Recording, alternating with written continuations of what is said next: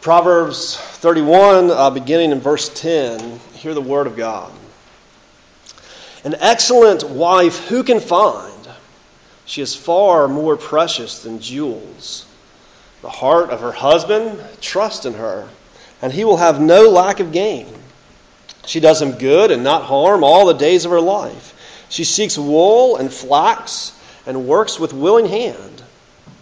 She is like the ships of the serpent. She brings her food from afar. She rises while it's yet night and provides food for her household and portions for her maidens. She considers a field and buys it. With the fruit of her hands, she plants a vineyard. She dresses herself with strength and makes her arms strong. She perceives that her merchandise is profitable. Her lamp does not go out at night. She puts her hand to the distaff and her hands hold the spindle. She opens her hands to the poor and reaches out her hands to the needy. She is not afraid of snow for her household, for all her household are clothed in scarlet. She makes bed coverings for herself. Her clothing is fine linen and purple. Her husband is known in the gates when he sits among the elders of the land. She makes linen garments and sells them. She delivers sashes to the merchants. Strength and dignity are her clothing, and she laughs at the time to come.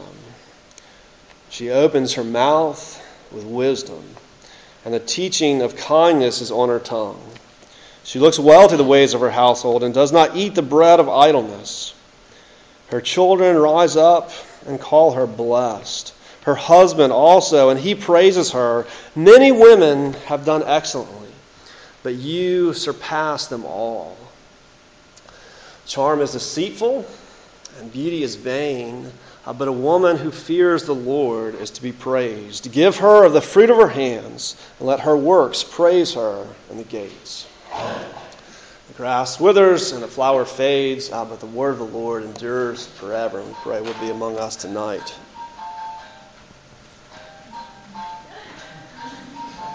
Just to get you in the mood a little bit.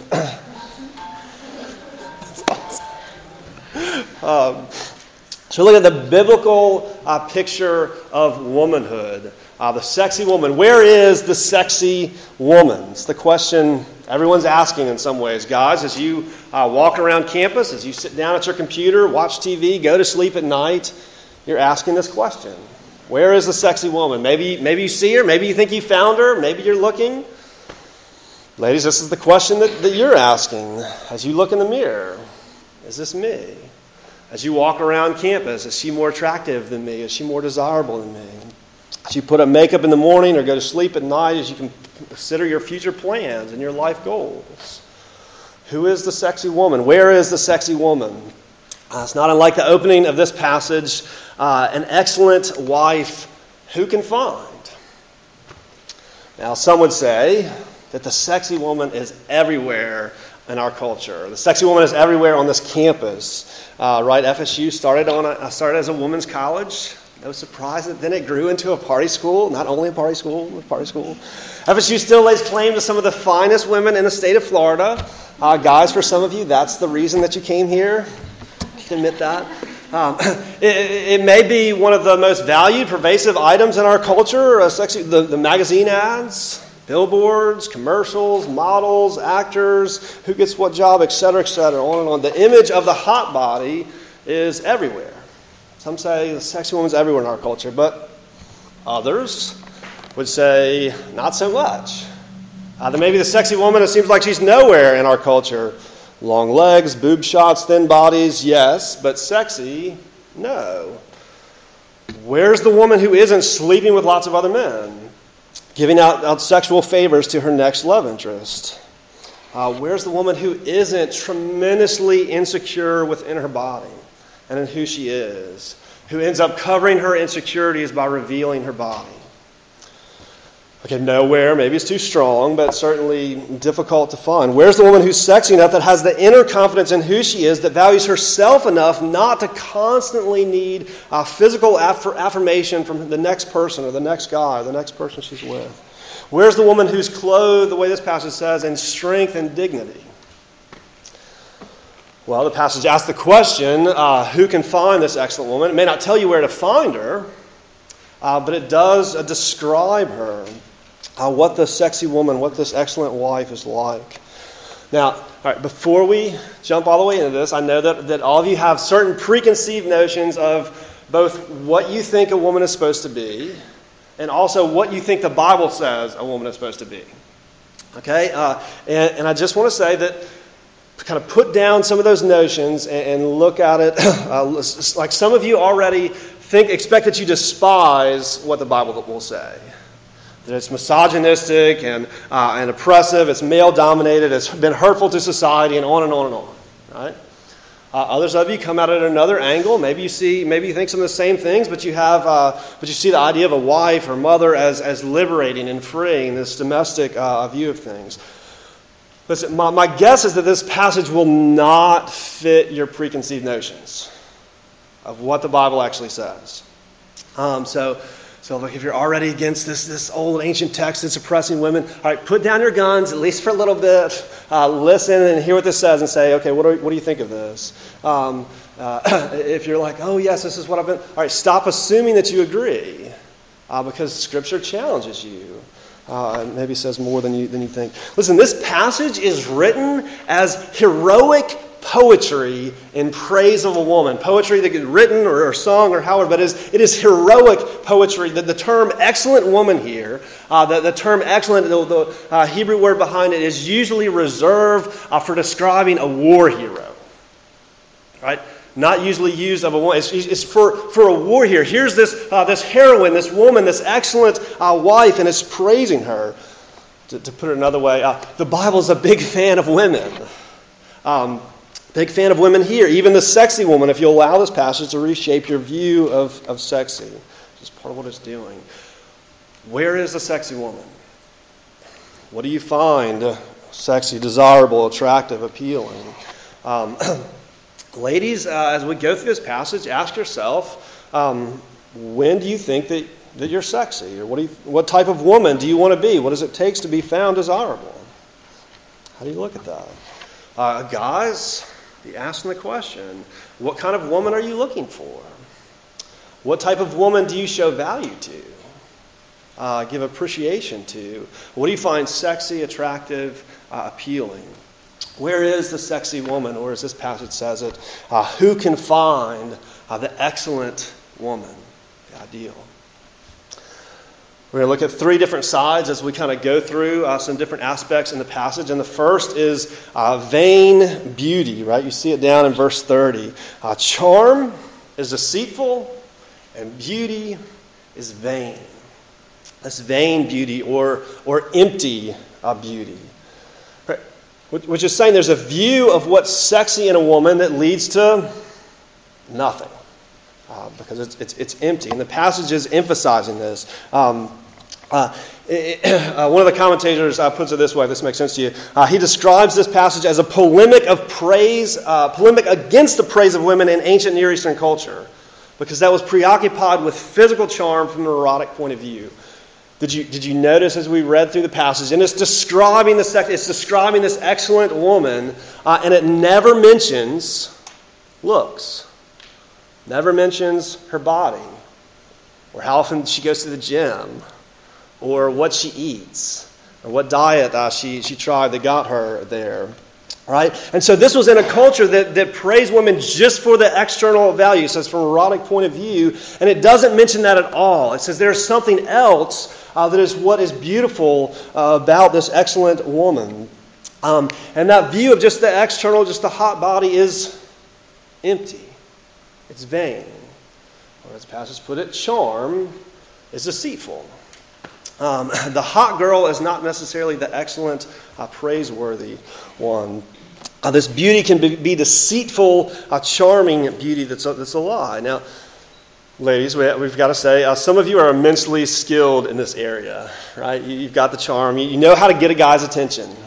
You know how to draw him in. You know how to have guys just eating out of your hand. You're a charmer. You manipulate with ease and naturally, and others of you are like, I hate that girl because you wish that you had all those skills too, right?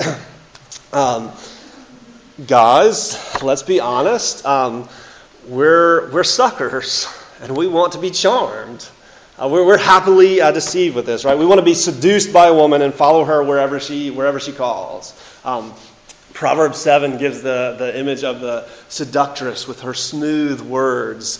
And it describes the man then hearing that and following her, and this is the phrase it uses, the man follows her as an ox led to the slaughter.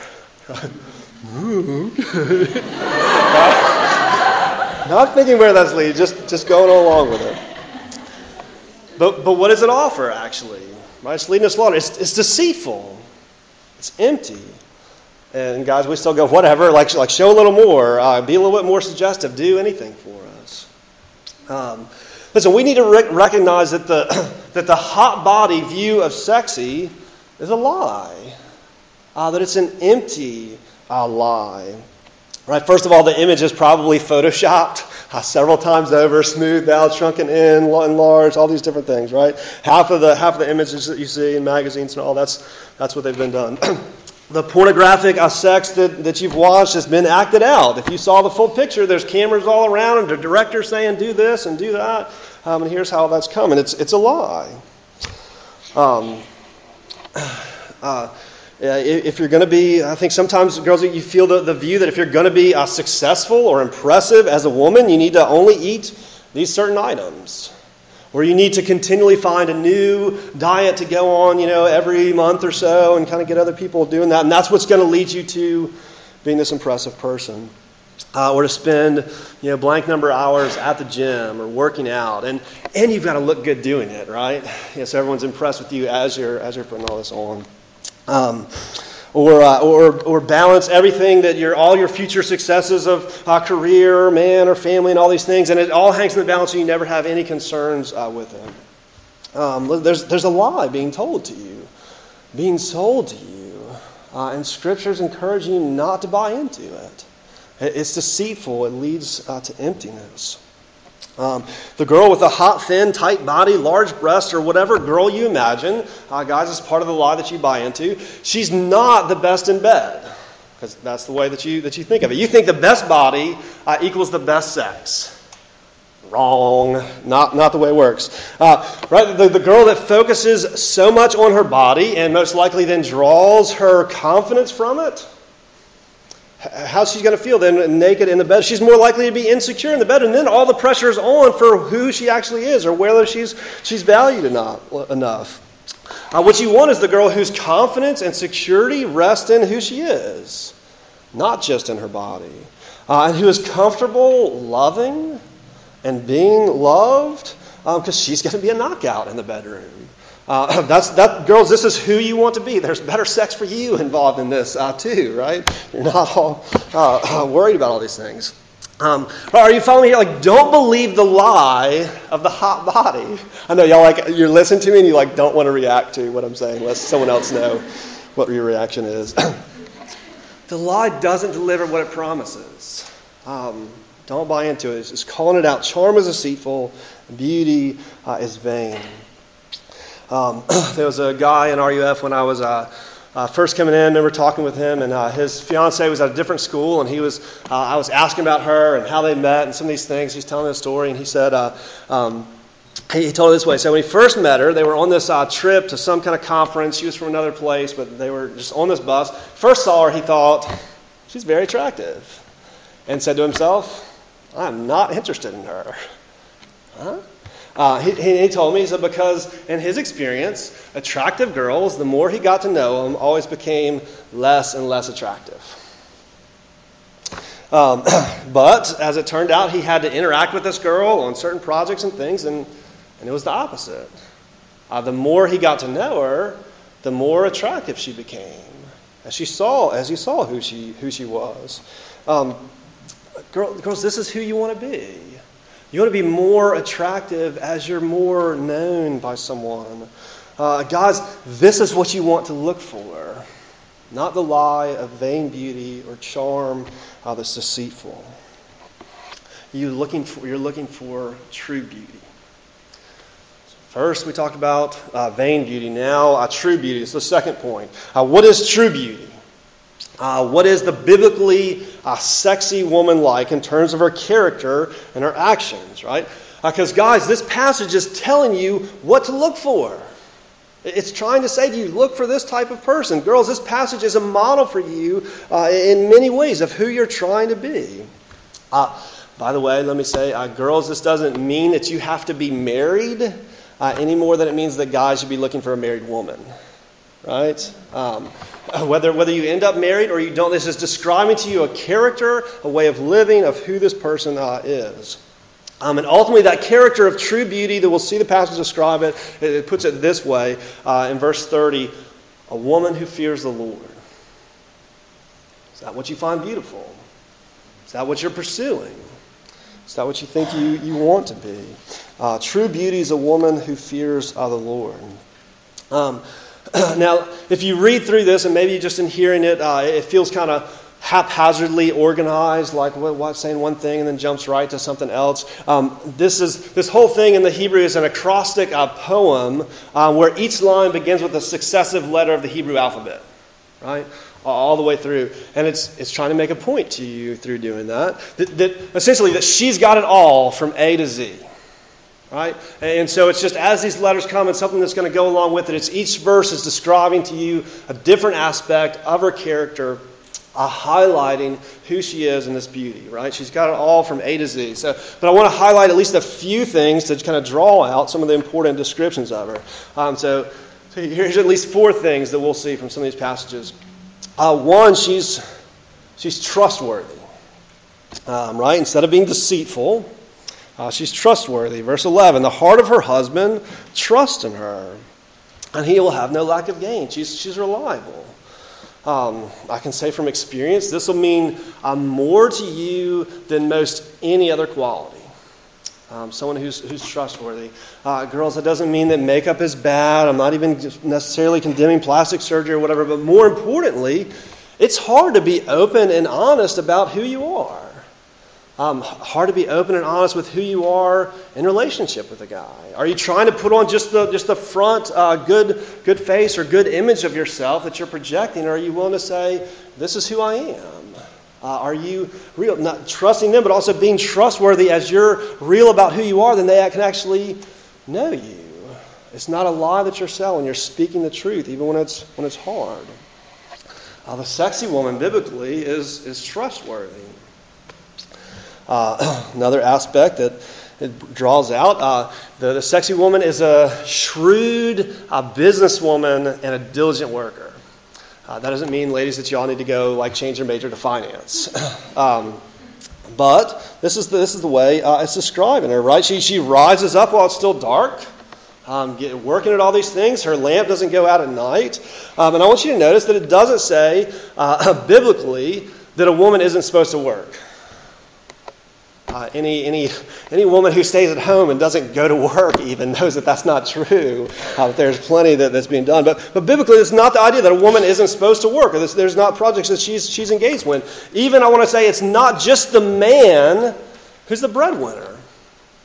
Now, when you look at Proverbs 31, that's not the biblical idea. There's tons of things that we associate with what it means to be a man or what it means to be a woman that we draw in from culture. We've got to take all those things and check it against Scripture and say, what is this? It's not just the man who's the breadwinner. It's not just the man who's working. I'm not saying that a man doesn't have a responsibility to be leading and providing. Right? But look at, this is verse 16. She considers a field and buys it. And from the fruit of her hands, she plants a vineyard. Follow me here. Most work at that time is agricultural work, agricultural societies, right? If you're buying a field, this is an investment. And from this field is going to produce crops and fruits, and from that other things, right? This is like she's engaged in corporate real estate. This is like she's buying a business and managing it for what all it's going to produce. She's a shrewd businesswoman, a diligent worker. Ladies, you're in college for a reason. You're majoring in something for a reason. You're not just here, right, to get your MRS degree. Nor do we want to say that your career is all important. That's what defines you. It's not just what defines her. You're looking to develop your gifts to use them in God's kingdom. providing for yourself, providing for family, caring for others. Let's bring us to the next thing, verse 20. She's a servant to the poor. She's a servant to the poor and the needy. She opens her hands to the poor and reaches out her hands to the needy. Like, how rarely does that enter into our perception of what's beautiful, of who we're trying to be, or guys, what we're looking for. I'm going to read you this passage from Isaiah 3. In a time when God's people were not following what he called them to be, and this is a passage where he calls them out on it. Verse 15 says, of Isaiah 3, says, "What do you mean by crushing my people, by grinding the face of the poor, declares the God of hosts." Right? They're not taking care of the poor, of the needy in society. And then the Lord said, "Because the daughters of Zion are haughty, walk with outstretched necks, glancing wantonly with their eyes, mincing along as they go, tinkling their jewelry with their feet. Therefore the Lord will strike with a scab the heads of the daughters of Zion, and the Lord will lay bare their secret parts." Listen to the poeticness of this. "And that day the Lord will take away the finery of the anklets, the headbands, the crescents, the pendants, the bracelets, the scarves, the headdresses, the armlets, the sashes, the perfume boxes, and the amulets, the signet rings, the nose rings, the festal robes, the mantles, the cloaks, the handbags, the mirrors, the linen garments, the turbans, and the veils." They sound like they've got it pretty well, right? We'd love to have all this. "Instead of perfume, there will be rottenness. And instead of a belt, a rope. Instead of well-set hair, baldness. Instead of a rich robe, a skirt of sackcloth. And branding instead of beauty." Because they're going to be sent into slavery. And what they're being condemned for is that they haven't cared for the poor and the needy. They've spent a lot of time concerned with their external beauty and their things that they had. It's just the way we look at it. She's trustworthy. She's a shrewd businesswoman. She's a servant to the poor and the needy. Here, just one more. She speaks with wisdom. And I know you can insert the dumb blonde joke here. Girls, sometimes you feel less sexy if you're smart. The sexy woman understands the world. She speaks with wisdom. Verse 26, she opens her mouth with wisdom, and the teaching of kindness is on her tongue. She gets it. But listen, ultimately this wisdom and all these characteristics are rooted in one thing: the fear of the Lord. Right? The fear of the Lord is part of the theme of Proverbs. The fear of the Lord is the beginning of wisdom. And I know we get caught up, does that mean we're just afraid of God? Or no, it's more this respect idea. But here's a few things of what it doesn't say. It doesn't say that it's a woman who fears what other people think of her. I know, that's harsh. It's not a woman who fears what other people think of her. It's not the woman who fears what her man thinks of her, how he values her, what he says. It's not the woman who fears only what she thinks of herself. It's not the woman who fears losing her great looks. It's not the woman who fears never being married and wants a husband. The fear of the Lord means trusting him and following him more than anything else. It's saying, okay, no, here's me and here's God above me, and God knows what's right. He knows what's best. He knows what's good, and not me. And so I want to follow what he says. I want to submit to him, come under his rule, and listen to the things he says. It's why reading Scripture matters, or church, or prayer. Not that then you're doing the right things, but because we're placing ourselves under God to be following him, submitting to him, fearing him. And so living according to God's desire more than anyone else's. That what matters to him is what matters to us. Loving God, loving neighbor as ourselves. You see her giving of herself, serving others, humility and strength. The fear of the Lord is this picture of beauty. But the fear of the Lord, this theme through Proverbs, is best seen in the cross of Christ. Anytime you come to this understanding of what's the fear of the Lord, bring it to the center of where this is shown. This is the beginning of wisdom is found in the cross of Christ, because it's there we see both sides of this fear thing. It's there that we see what our sins deserve. as Christ is being condemned on the cross. As the sky goes dark, as he cries out, my God, why have you forsaken me? As he is punished and rejected by God, that's why we're afraid. Because that's what we deserve. And that's not what we want to experience. And there's a fear aside to that. It's not just that fear that's going to lead us to the Lord. That would lead us scared and running. But it's there in the cross of Christ where we see how he loved us. Because there it's God's own Son. It's Jesus himself on the tree as our representative. That he's being condemned so that we can have life. It's our sins being placed upon him that he's rejected so that he can reconcile us to God. Reconcile us to a Father who loves us. This is why we're compelled to follow, not out of afraidness, but out of a respect for a God that would love so much as to come down and send his own Son himself condemned on the cross to death. God dying, Jesus in his humanity dying for us to have life. That's how we want to be loved. That's something that we admire, someone who would do that and willing to do that for us and says only to us from that, come freely to me. I acknowledge that you can't do it, that I have done it for you, and come to me and I will provide all for you. That's where we see the fear of the Lord is in the cross.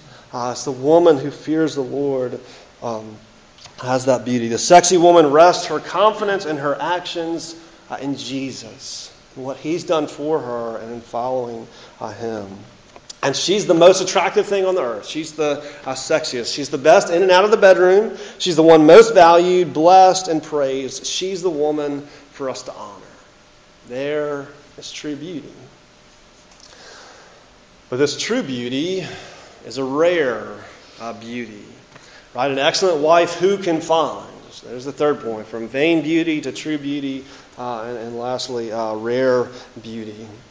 She's far more valuable than jewels and riches because she's even more rare. She's one in a million. She's the ideal. Right? How does her husband praise her? Many women have done excellently, but you surpass them all. She's the ideal. Last week when we looked at manhood, we said that there is no perfect man. Could say similar things here. Guys, it's not the right woman who's going to make your life satisfying. Who's going to make your life perfect or everything to go well. She can't give you the confidence that you want or the love that only God can provide, only Jesus can give. The woman who fears the Lord doesn't think that she's perfect. Doesn't try to get other people to think that she's perfect or that she see that she really is closer to this passage than everyone else around her. Right? That's not the woman who fears the Lord. She thinks that God's perfect. And that God has done enough for us. And so she wants to constantly turn away from many of her desires to be following the Lord. An openness about that. That's part of why she's trustworthy. Part of what she's diligent about. Why is she so rare? Why is this woman so hard to find? Ladies, ask the question, is it partially because this is so rarely what you strive for? Is this what you strive for? Give up the empty lives of charm and beauty. I know how much of your time or your heart is spent worrying about it, even if you don't want to. It's a destructive, empty lie. It doesn't last. It doesn't work. It won't get you the love or the honor that you want. Spend less time in the mirror and more time in the Word. Less time trying to get a guy and more time serving the needy. This is the woman that you want to be. She's the one who's praised and honored, right, sung about in this poetry. And this is the woman that only God can make you into through the Spirit of Christ. But is this even the woman that you want to be?